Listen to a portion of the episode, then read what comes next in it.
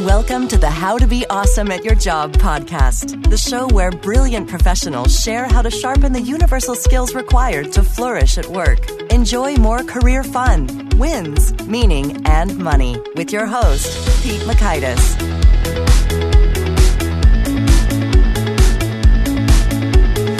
Hello, and thanks so much for joining us here for episode 93 with Robert D. Smith. Robert, or the Robert D., if you will, was so fun because he just is full of energy and he brings it. And it's pretty inspiring. And I hope that as I grow a bit older and wiser, I keep that kind of zest and enthusiasm the way he has. So I think you're in for a treat. So you're going to learn one, two questions to ensure you're not wasting time. Two, a fun framework for tackling big projects. And three, how to trick yourself into feeling more excited about the task before you. So if you want to check out the show notes, the transcripts, or the links to things mentioned, you'll find that over at awesomeatyourjob.com slash ep93. And while you're at awesomeatyourjob.com, I recommend you check out some of the handy resources, whether it's the 10 days to winning at work email course, with tons of great tools to slash waste and boost effective collaborations. Take it from my training programs. Or right now, it's what I'm calling the honeymoon special because when this episode releases, I'm out on my honeymoon. So I just got married. Yay. And if you send me an inquiry about training your team in 2017 with my flagship program, the Enhanced Thinking and Collaboration course, which shares ways to think and collaborate better so that your teams are doing less rework and more great work, then you get a $1,000 discount. So that's the story. If you inquire over at awesomeatyourjob.com in that training program tab or just shoot me an email, Pete at awesomeatyourjob.com. I may be a bit slow in replying because I'm away from technology, but I will come back for you. And when I do, you can have a discount on some training for your team in 2017. It'd be fun to meet in person. Anyway, Let's talk about Robert. Robert D. Smith, or the Robert D., has managed and overseen the career of Andy Andrews, a three-time New York Times bestselling author. He served as a private consultant to numerous bestselling authors, speakers, entertainers, and cutting-edge organizations, educating them on the unique methods he has employed to sustain massive success and growth across multiple industries for his entire career. Robert is the author of 20,000 Days and Counting, the crash course for mastering life right now a simple guide to injecting meaning into every second you live for the rest of your life. Here's Robert. Robert, thanks so much for joining us here on the How to Be Awesome at Your Job podcast. Pete, I am excited to be here. Thank you for asking. Oh, I'm excited to have you. And we've already had a lot of laughs before the recorder went on. So I think we're in store for some more. And I think it makes a lot of sense because, you know, life is too short not to have some laughs along the way. And you have a tendency to measure your life by the day in terms of number of days in your book, 20,000 Days and Counting. I'm curious, how did this concept enter your head and what's the value in it? Pete, it's one of those things that was a total accident. So, you know, when the cell phones, the smartphones come in, everybody's wanting to download an app. You know, I'm having to ask them, what's an app? You know, mm-hmm. when they were first coming out. So one of the earliest ones that you could download for free was a countdown calendar. They're still out there, but this one I don't think is available any longer. But I use this and it tells you how many days till Christmas or your next birthday or New Year's or something. And that was the purpose of the countdown, counting down. So I thought, I wonder if this counts backwards. And I put my birth date in there, 5555. And lo and behold, the number of days I had been alive popped up. That was around 19,980 some odd days. On that very day. Oh, wow. On that very day. and I thought, oh my God, I've never seen my life in days before. And I would dare say most people have not. So I immediately thought I need to do something special, not knowing what, on the next big number, which was 20,000 days. Mm-hmm. And on that day, happened to be a Friday, I left not knowing exactly where I was going or how long I was going to be gone or exactly what I was going to be doing. But I ended up staying in a small boutique hotel, a beautiful place, checked in, and I sat down and I thought, okay, now what am I doing here?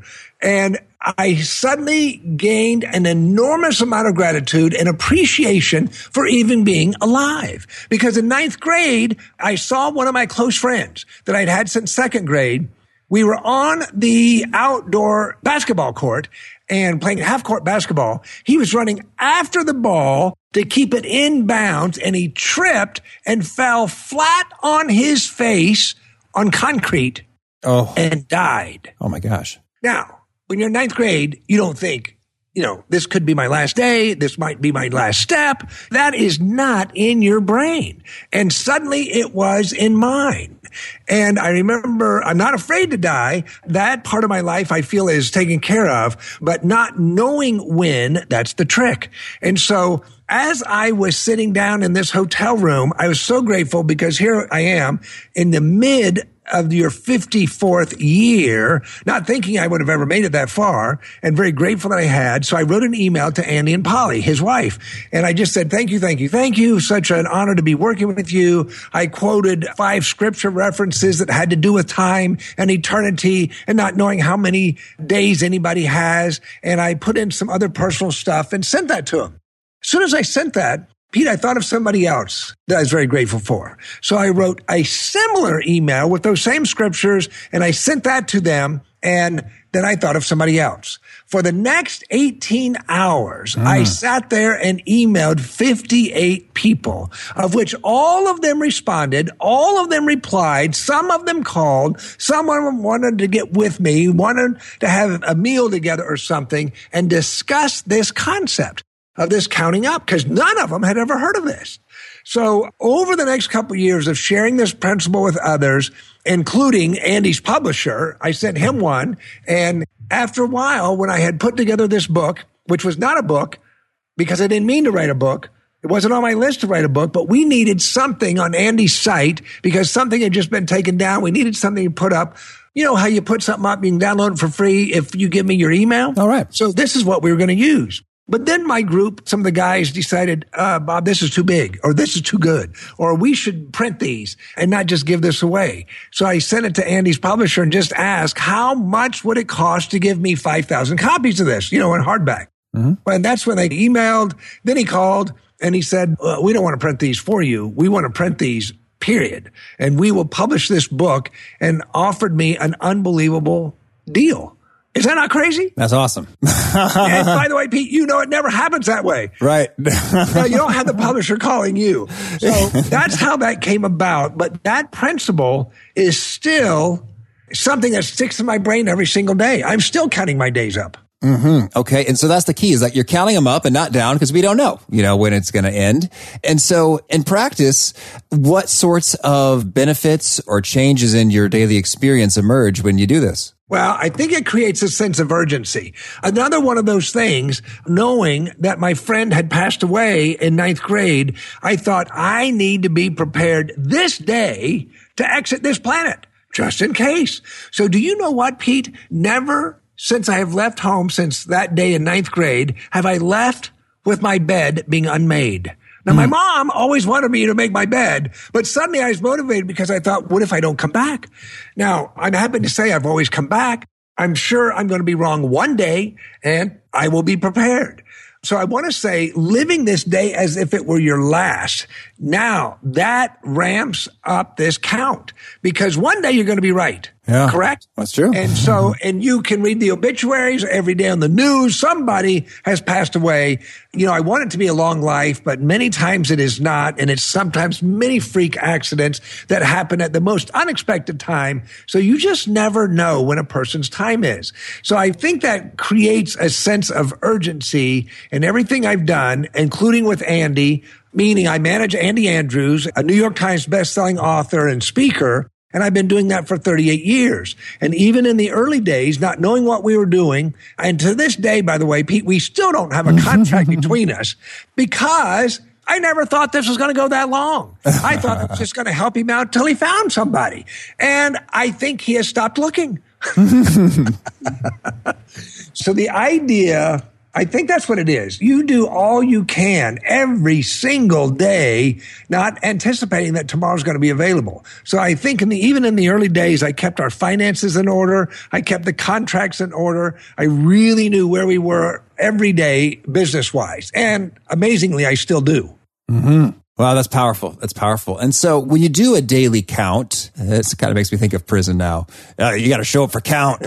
when you do a daily count, like, oh, we are on day number 20,406. Or, you know, kind of what happens in that ritual? Like, what are you actually doing? I imagine it's more than a, a noting the number, like, huh, how about that? That's the number. Well, I'm not sure if I'd look at it virtually every day as far as the number. Mm-hmm. Like I think I'm at 52,342 today. Uh-huh. And so that's an awareness, but it's a mindset of counting down this day. And even I've got alarms and even my computers in my office announce the time every 30 minutes.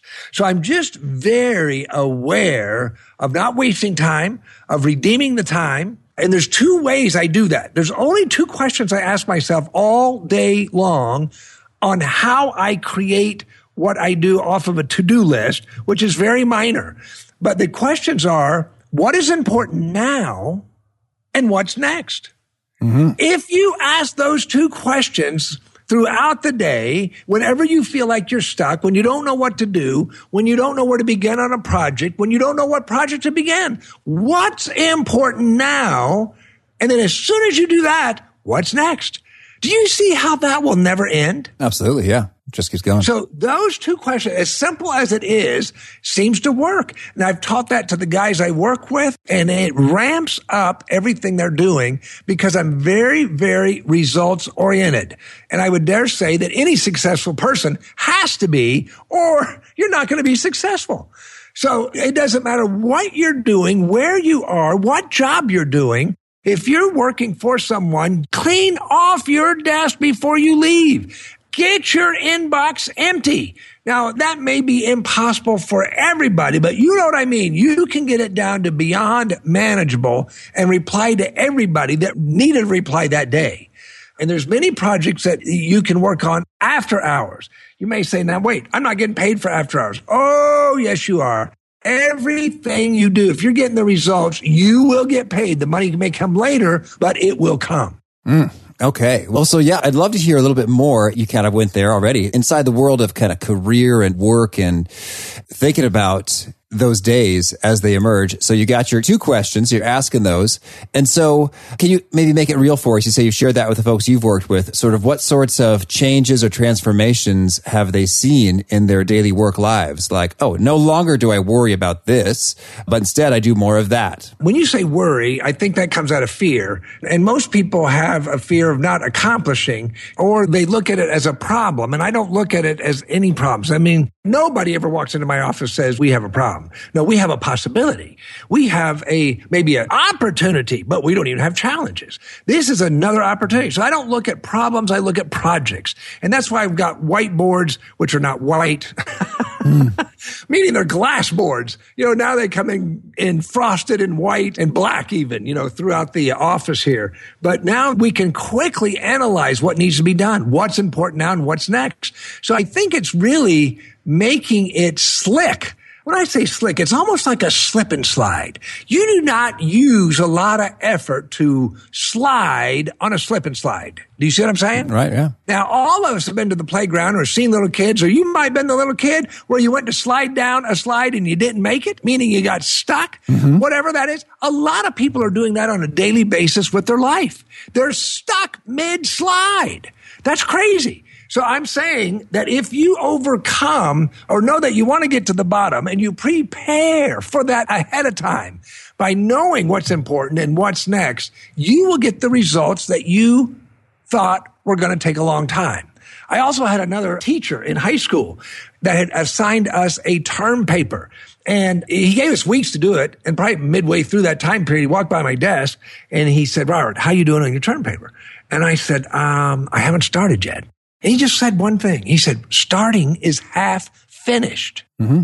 Now I have used that every week of my life on so many things that I simply try not to, because we do big things. I help get books published and online courses. I mean, these are things you can't do today. Mm-hmm. These are things that take months or years to put together. So I have to be, my results are way down the road, but I look at minor results, what I can do today, and those are critical to get to the result I want at the end. So if I have to walk a mile today, you might as well take your first step. It's only made up of steps. It's made up of from one mailbox to the next. So I'm not afraid of walking from one mailbox to the next. And I'm not afraid of doing a little bit, meaning all that I can on that project today. Mm-hmm. I hear you. Thank you. And so when it comes to the to-do list and putting things on there, is there a particular way that you manage that? So you got some of the frosted glass, like whiteboard style things.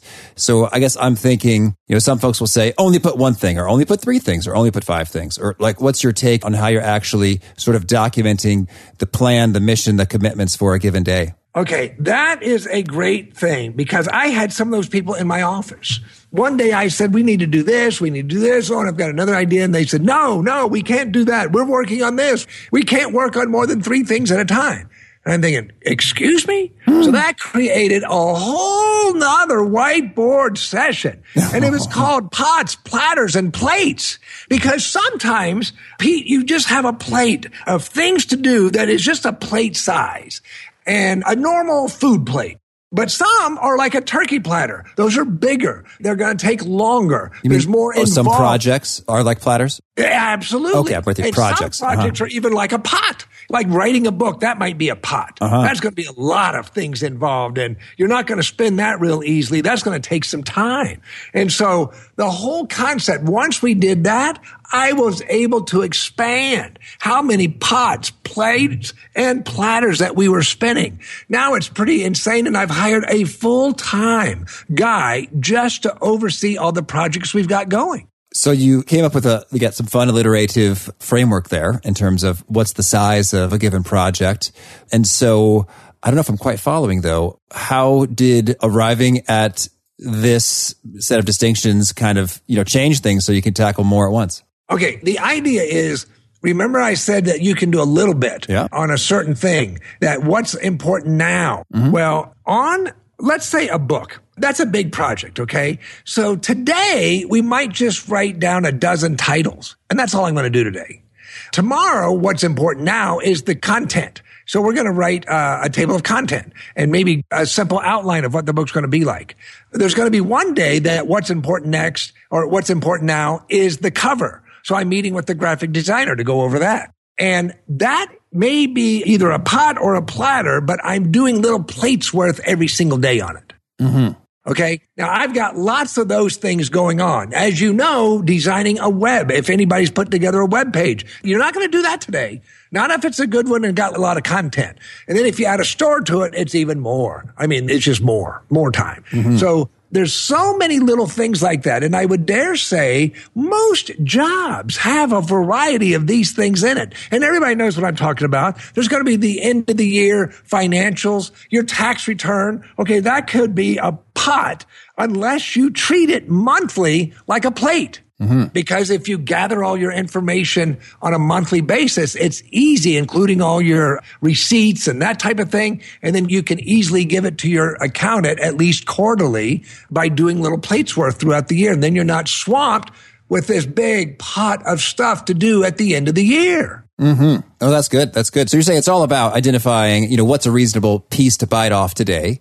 Is that kind of like a ritual or process or habit in terms of at the beginning of the day, you establish these are the plates that I am committed to, or how do you do that? Yeah, I would know what's important now and what's next. You can easily write those things out. Mm-hmm. A lot of that kind of stuff might be dictated by calendars, meaning, you know, well, I got deadlines to meet also.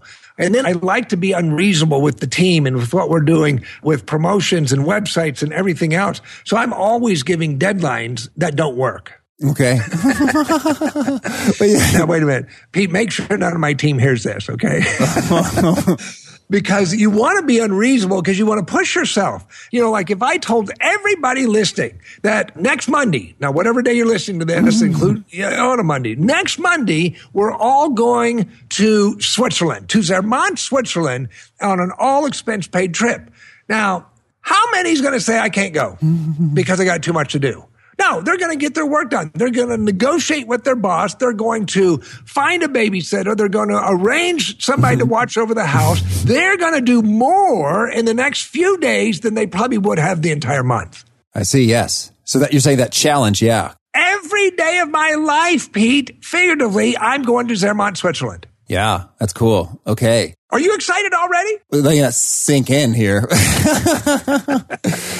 so you tell me then, in practice, does that mean that you're just like working a ton and at risk for exhaustion or burnout, or how do you manage that element of things? No, because Pete, sometimes what's important now is going out to eat. All right. Sometimes in 40 days, I leave on a cruise with some friends. So that's going to be what's important now. And I've already got a couple trips next year. So I book far out those fun things, those trips. I do love to travel. So I've got eight days to the Yellowstone and the Tetons with a tour group and a bunch of friends. And then I've got a transatlantic cruise coming back. I fly to Barcelona and then take the ship back to uh, Fort Lauderdale next October. So those things I'm adding in constantly. I'm going to call that playtime mm-hmm. and fun time with friends. So no, there's a definite time you stop, but I'm looking for results constantly. Okay. Lovely. Lovely. So sometimes I got to work out. Absolutely. Five out of seven days I'm in a gym and working out in a variety of ways to keep the cardio, to keep the muscles, to keep it all working. Yep. So important especially just, just with stress management, you know, that alone, not just like, you know, Absolutely. keep it the muscle tone, but just keep it your sanity. It's yes. so important. And since most of us possibly listening to this have sit down jobs inside and a lot of us on a computer, yeah, the physical activity cannot be negated. That has to happen. You know, you can get by with it for days or even months. And a lot of people try to get by with not doing it for years. And it always shows up as a problem somewhere later. Yeah, absolutely. Well, now I'd like to kind of touch base on a few of, I just love the teaser bullets for your book, 20,000 Days. And I can't resist. If you could tell us about each of them, what is it you have to say about motivation being a myth? Well, most people are waiting to be motivated. They're waiting to get inspired. They're waiting to feel inspired. They're waiting to feel happy. I say that you do happiness, that you do inspiration. It's not how I feel that dictates what I do. It's doing how I want to feel. I want to be happy, so I act happy. What do you mean you act happy? Well, what do you look like when you're happy? You smile, your voice is up, you're taking deep breaths, your head is up, your chest is out, you're walking tall, and you're smiling. That's mm-hmm. happy. Look at yourself in the mirror and you cannot, if you did, if you just became what I described, if you just did all of that, you can't be sad. Now, if you hold on to that long enough, then that feeling will catch up. So I create, I do excitement daily. All day I'm doing excitement. Therefore, my friends wonder, how do you stay excited? What do you mean, how do I stay excited? I do excited. I do happiness.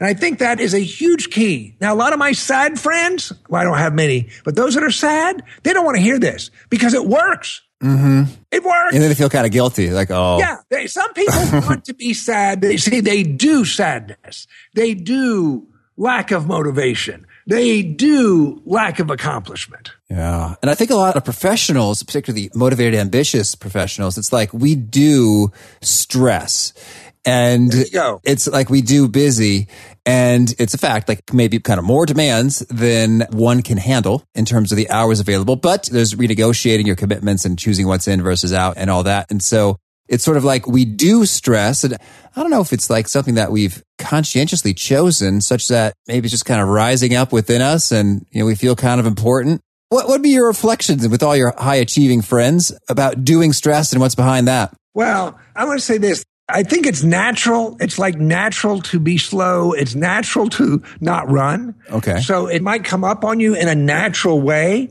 but I don't want to stay there. You know, fear might overcome somebody, but I don't want to do fear. So I want to do certainty. Okay. That's a totally different thing. It's almost the same actions may be done differently. I mean, you can frown or you can smile. It's the same thing, but done totally differently. And so stress, I go back, you're going to be stressed because you think you've got a problem or you got too many of them. But going back to looking at it as a project and write this down. Tell me why you're stressed. What's on your mind right now? What's causing you uncertainty? And when people write this down, usually you can come up with an answer to it right then. Mm-hmm. And even if you don't know the answer, tell me what you think the answer should be. Okay. Now, everybody's got an opinion. Hey, I may not know the answer, but Pete, you know I've got an opinion. Certainly. And everybody does. Mm-hmm. Thank you. And well, now if I can hit another teaser bullet, what's the story associated with you only have two choices, yes and no? Yeah. See, most people, so many people around me, I was noticing, including myself, you know, oh, I don't know what to do. How many times you hear somebody say that? Yeah, I got a problem and I don't know what to do. Well, there's only two choices. This isn't real hard. You can really take a piece of paper at the top, write the problem down that's holding you back, write yes on the left, no on the right, and you got to choose one. Now you can say, well, if I say yes, here's what's going to happen. If I say no, here's what's going to happen. Those are the only two you've got. Now you could say maybe I'm going to wait and all that stuff. The bottom line is it's only yes or no. So if I'm asked to go out to dinner tonight, oh, I could feel stressed or I could say yes, I'll go or no, I won't. Am I going to work late tonight? Yes, I will or no, I won't. Am I going to find a way to make more money this year for the company I work with and therefore for myself? Yes or no? If you put that out there, you will find a way. Okay. Okay. So you're saying don't overcomplicate things in terms of all the ins and outs and get yourself sort of stuck in a rut of non-action, but rather just make it very clear cut and sort of eyes wide open. Here are the trade-offs and consequences, and this is the way I'm going. Absolutely. And you summed it up great by just saying non-action. Don't stay at the stop sign. Mm. you just don't sit there forever. At some point, you got to go. That's yeah. a yes. The no would be sitting there. So at some point, move. And a lot of people, Pete, think they see a dead end ahead of them. It's not a dead end. If you keep going, keep driving till you get there, you'll notice it's a curve. It's just a turn left or right. So keep going. That's the way it is on life. There's many times I don't know how to do what I'm going to do. As a matter of fact, that's what I specialize in. Mm. Doing stuff that I don't know how to do because then I'm more curious. Then I'm in peak state looking for answers. That's when I'm asking more questions. I'm seeking more advice. I'm looking for mentors, people that have done it already already. Then my ears are wide open. And nowadays, everybody's got access to Google. You can ask Google anything. You're going to see videos. You're going to see answers. You've got Wikipedia.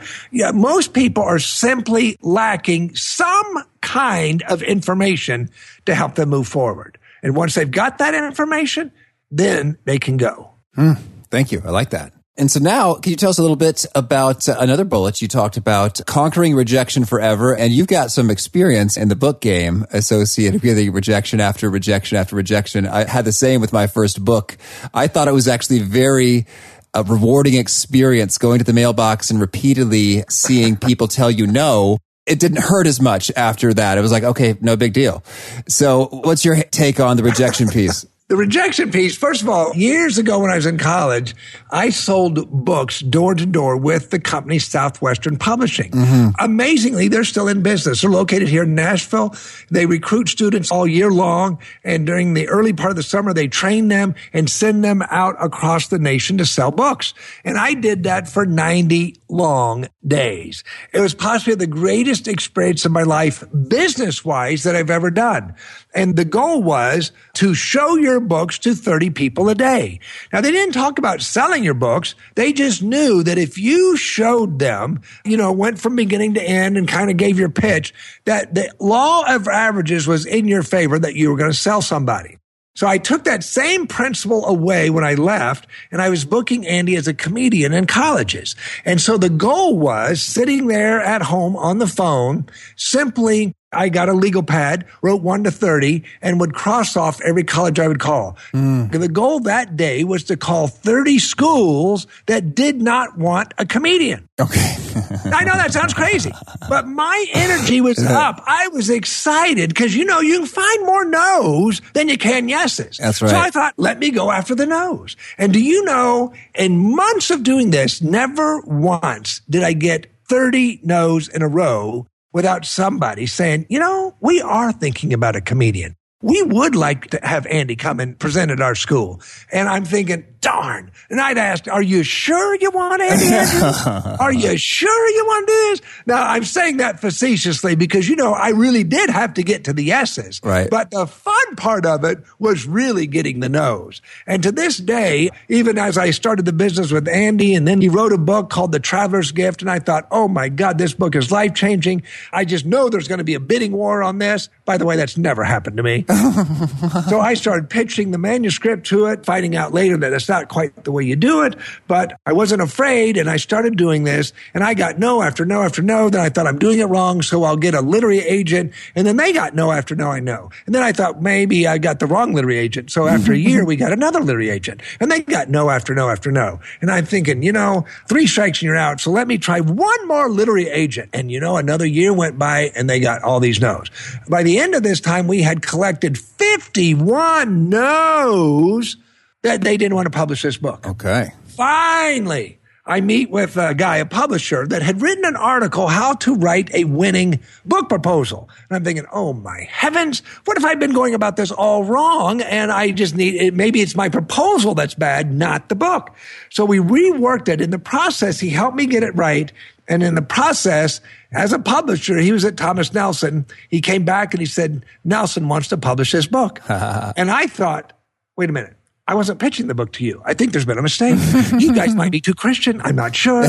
No. And at that moment, he thought I was negotiating. So he offered me more money. no, I didn't want the more money. I really don't think you're the right ones. Well, they ended up being the right one. They printed the book, released it. Six months later, Good Morning America started their book of the month called Read This.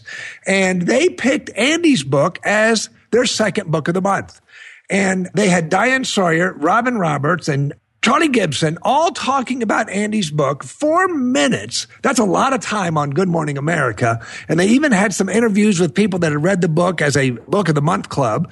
And that afternoon, Nelson had pumped up the bookstores with 40,000 copies and all 40,000 were sucked out of the bookstores that afternoon. Mm. They started printing 20,000 a week. And for 17 weeks, it stayed on New York Times.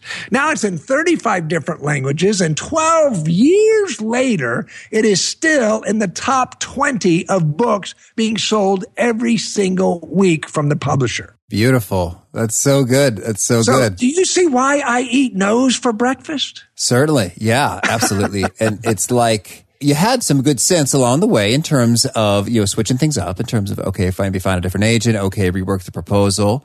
That's great. And then it's like the actual receipt of a no it seems like it doesn't have much of a you know emotional charge. yeah. It's not a negative thing to me.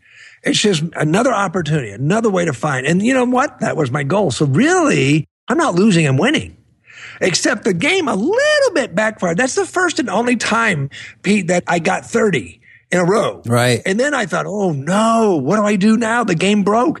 And I heard myself say, no, no, no, no, just play the game again. So that's why I started playing it again. I said, okay, good. I'll get 30 more. Mm. Thank you. That's pretty crazy. It is. It really is. It really is. And it reminds me a little bit of episode 16, Andrea Waltz talking about go for no and how no is also an indication that you have reached the end of what you should be asking for. It's like, you got it all. I've got nothing more. And so that's just a nice little indicator. Yeah. All right. You're finished there. And so now we can sort of move on and you won't know until you hear it. Right. Excellent. Well, and so can you also share with us what are the three sentences that will change your life immediately? Three senses. Now, these are not original. And I'm assuming you're talking about the story of William Borden.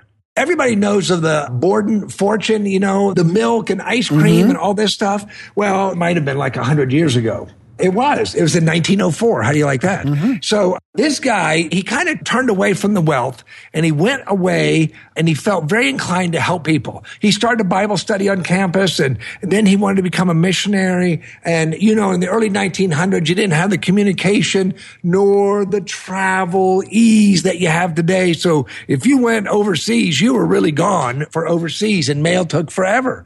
And he carried his Bible with him and throughout every day he would read it. And he was over there and got malaria and he passed away. Well, this was big news back in America that this wealthy family son had died, but yet he had died doing something that he wanted to do and that was making a major impact. And they found these six words or three sentences in his Bible about no reserves, no retreats, and no regrets. Mm. And those three ideas made me want to release my brakes. I don't want any I don't want to hold back anything. No reserves by the end of the day. I do not want to retreat and go back. If I thought the book was going to work, if I thought this was a great book, I am not allowing a no to make me cower and go back. And then no regrets. I don't have any regrets. I'm pushing forward. And I think everybody that's listening to this has that in them right now. They want to do all of these things, but somehow they too have their brakes on. And to me, this is one way of releasing your brakes and moving forward. Don't be afraid of the no's. Don't be afraid of holding back. Do not hold back. Go full force. Don't retreat back. Keep looking for the yeses. Mm, thank you. Yes. Well, Robert, this is so much good stuff. You tell me, is there anything else you want to make sure that we cover off before we shift gears and hear a bit about your favorite things? I just wanted to say, you know, what I, we talked about battle tested branding and the uh, free book, No Brand is an Island. If people want more of this type of information for themselves, how to manage yourself, how to look at yourself as a brand, because we all are one and how I think and how I work with the brands I work with that they would never come up with on their own. That thinking is written down in these little books. Oh, very handy. Thank you. Well, so then can you start us off by sharing a favorite quote, something you find inspiring? Let me see. Well, that one from William Borden was a great one right there because I've certainly used that for a long time. I want to say this William Blake, he was a British poet and painter. Now, in my book, as you know, there's a bunch of quotes. And each of them I knew when they were born and I knew when they died. So William Blake, he lived exactly 25,458 days. And he said the hours of folly are measured by the clock, but of wisdom, no clock can measure. Mm, thank you. I remember Og Mandino wrote something in The Greatest Salesman in the World that experience is overrated by old men who nod wisely and speak stupidly. so if you are young and you have these great ideas, do not let your youth hold you back. Don't you put the brakes on because you're young. Now is the time to move forward because you may not have the experience, but you can still have wisdom when you are young and making the right decision. Oh, thank you. And how about a favorite study or experiment or a piece of research? I want to say my whole life is a study. So I'm going to tell you my life is the study. Okay, cool. Can I tell you that? You can. Because I'm always intrigued by what works, what doesn't work, the amount of pots, platters, and plates that we've got spinning. So I'm constantly studying how many more can we put up there? How many more people can we reach through our membership classes? In a weird way, how much more can I motivate Andy and Jerry to write more? And how can we reach more by writing the kind of books people want to read, creating more bestsellers like the Left Behind series. Mm-hmm. Now, many people tell us, oh, you're not going to make that happen again. I just can't accept that. Now, they might be right, but I'm not going to hold back in trying. And when that traveler's gift hit New York Times, people said, wow, that's a great gift for your first book. That's unbelievable. That will not happen again. Well, it's happened two more times. Good work. And we're not done. You know, we got another one coming out in March. And, you know, am I holding back? No. I'm going to be pushing to see how many people. It's not about New York Times, Pete. It's about how many people can we reach with this book. Mm, cool. And how about a favorite tool, something that you use that boosts your effectiveness? Can I say my iPhone? Oh, sure. Now, let me get specific on the iPhone. This is a thing that I do that I can't find anybody around me that's doing this. I think everybody's got notes on there. Mm-hmm. And so you can pull that up and then you've got that little microphone. Most people type, I talk. Rarely do I type even an email. I talk it and then correct it because Siri's not hearing me correctly all the time, but I've gotten better communicating with her or him or whatever she is. and so that would be my favorite tool is in notes and being able to talk my thoughts out. As a matter of fact, I do a page. I create one that says thoughts and it says September 2016. And for the whole month, I will talk, talk, talk, talk, talk, usually in the morning, but I don't hesitate throughout the day. And recently I gathered up last year's and put all of them in Word documents and I had over a hundred thousand words written out. Yeah. That is like seven or eight of my books worth of content. Right. Now, I assure you that's a lot of content. I've not gone through and scrubbed it or rearranged it or looked at my topics. No, they're just thoughts. But I get tickled when people even ask me, Oh, you wrote a book? Mm, no, not really. I talked a book. And Andy, even when he first read it, he says, Oh my gosh, you so captured your voice. And I'm thinking, what do you mean? What, what are you talking about? he says, Well, very few authors ever capture their voice or get a rhythm of going that sounds like them. And I'm thinking, ah, well, and I let the cat out of the bag. I said, You know, I really did talk this book. I didn't write it. And he got tickled because he can't do that. He can't talk his books yet. He's a talker, but he has to write what he does. So all of you that want to write a book and you think you can't, you can write if you can talk. How do you like that? That's good. That's good. And how about a favorite nugget of yours that you share that really seems to resonate with people in terms of them, you know, taking notes and retweeting and nodding their heads? I want to say that recently I've really led this one idea several times in the last week and reminding or telling, I'm not sure which, my entire team. And that is a lot of people think they run into somebody in a bad mood. You know, they didn't learn to do happiness and they say, uh, Oh my, so and so got up on the wrong side of the bed. And my hallucination is they went to bed on the wrong side. So it's what I do at the end of the day that sets my day, my morning. So by listing gratitude like crazy and saying thank you, thank you, thank you, and listing all the things I'm grateful for. And then I wake up in that same mode of like, first of all, I woke up. Remember, I went to bed thinking it might be my last day.